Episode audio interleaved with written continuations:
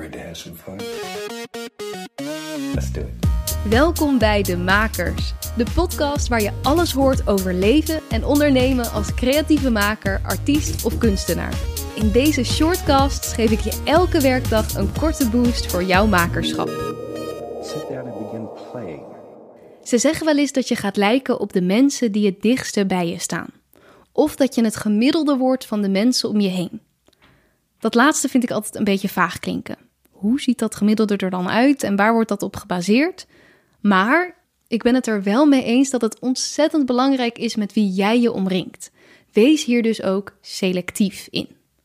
Kijk eens rond in je vrienden- of familiekring. Wie kan je dumpen? Nee, grapje, dat hoeft niet. Maar kijk wel even naar wat voor soort mensen jij het meeste tijd mee spendeert. Lijken ze op jou?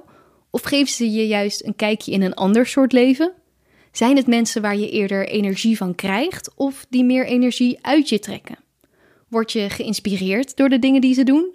Of ben jij meer een inspiratiebron voor hen? Het kan heel comfortabel zijn om de meest creatieve of meest ondernemende te zijn in je vriendengroep.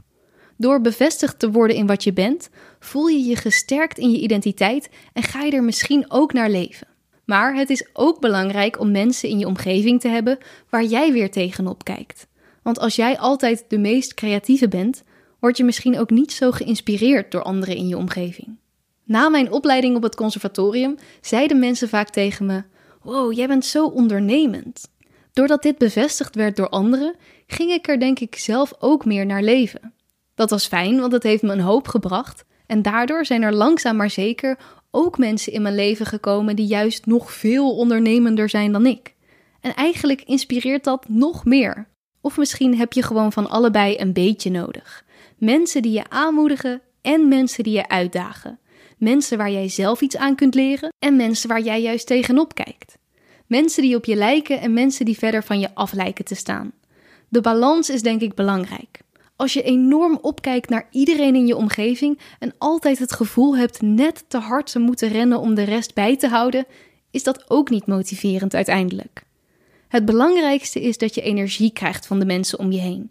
Zijn er mensen in jouw buurt die constant jouw plannen willen afremmen, die negatief reageren op jouw nieuwe ideeën, die misschien vanuit eigen onzekerheid of jaloezie jouw dingen misgunnen? Dan is het misschien wel tijd om afscheid te nemen van deze mensen. Of er in ieder geval een stuk minder tijd mee te spenderen. Een beetje kritiek of tegengas is natuurlijk helemaal niet erg. Maar als je merkt dat iemand alleen maar energie uit je zuigt en zorgt dat jij minder goed in je vel zit, zou ik zeggen bye bye. Een heel ander verhaal is natuurlijk een ziek familielid, een vriend die slecht in zijn vel zit of wat dan ook. Logisch dat je er misschien dan voor die persoon moet zijn zonder iets terug te verwachten. Dus laat niet zomaar mensen vallen, maar wees wel kritisch. Dit is jouw leven. Als je nu misschien denkt, ja, als ik mensen laat vallen, komen er niet opeens mensen bij me die me wel inspireren. Hoe vind ik zo iemand en zorg ik dat diegene ook met mij om wil gaan? Nou, je maakt sowieso al tijd en ruimte, die je eerst besteedde met iemand waar je geen energie van kreeg. Dat is al een win, want in die tijd en ruimte kan je op zoek gaan naar andere gelijkgestemde of juist mentoren. Hoe doe je dat? Uit je comfortzone. Vraag eens een nieuw iemand die je ontmoet om een kopje koffie te drinken. Ga eens naar een netwerkborrel of cultureel evenement. Sta open. Begin gewoon met hallo zeggen en je voorstellen. Zo simpel kan het zijn. Of vraag anderen je via via te koppelen met iemand. Wie weet klikt het totaal niet en wie weet heb je er een nieuwe vriend bij. En als dit nog te spannend is voor nu, zoek eens online naar mensen wiens werk je bewondert. Reageer op iemands berichten, engage of stuur eens een DM. Zonder te stalken, uiteraard. En als ook dit nog een stap te ver is, door bijvoorbeeld regelmatig iemands podcast te luisteren, kan je ook al wat wijsheid meepakken. Dus naast dat je het gemiddelde wordt van de mensen waar je mee omgaat, word je denk ik ook het gemiddelde van alles wat je consumeert. Is dat alleen maar Ex on the Beach en Temptation Island? Guilty.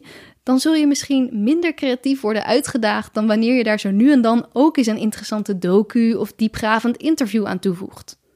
En dit heb ik waarschijnlijk al duizend keer gezegd, maar alle informatie van de wereld is tot je beschikking. Een enorm deel van alle geweldige mentoren of docenten die je kunt bedenken, hebben wel een podcast of een boek of wat dan ook. Dus omring je, zowel qua vrienden als qua andere zaken, met dingen die jou blij maken en uitdagen. Heel veel maakplezier en tot de volgende. Vond je dit een interessante of leuke aflevering? Heb je er iets aan gehad? Volg of abonneer je dan op de makers in de podcast-apps.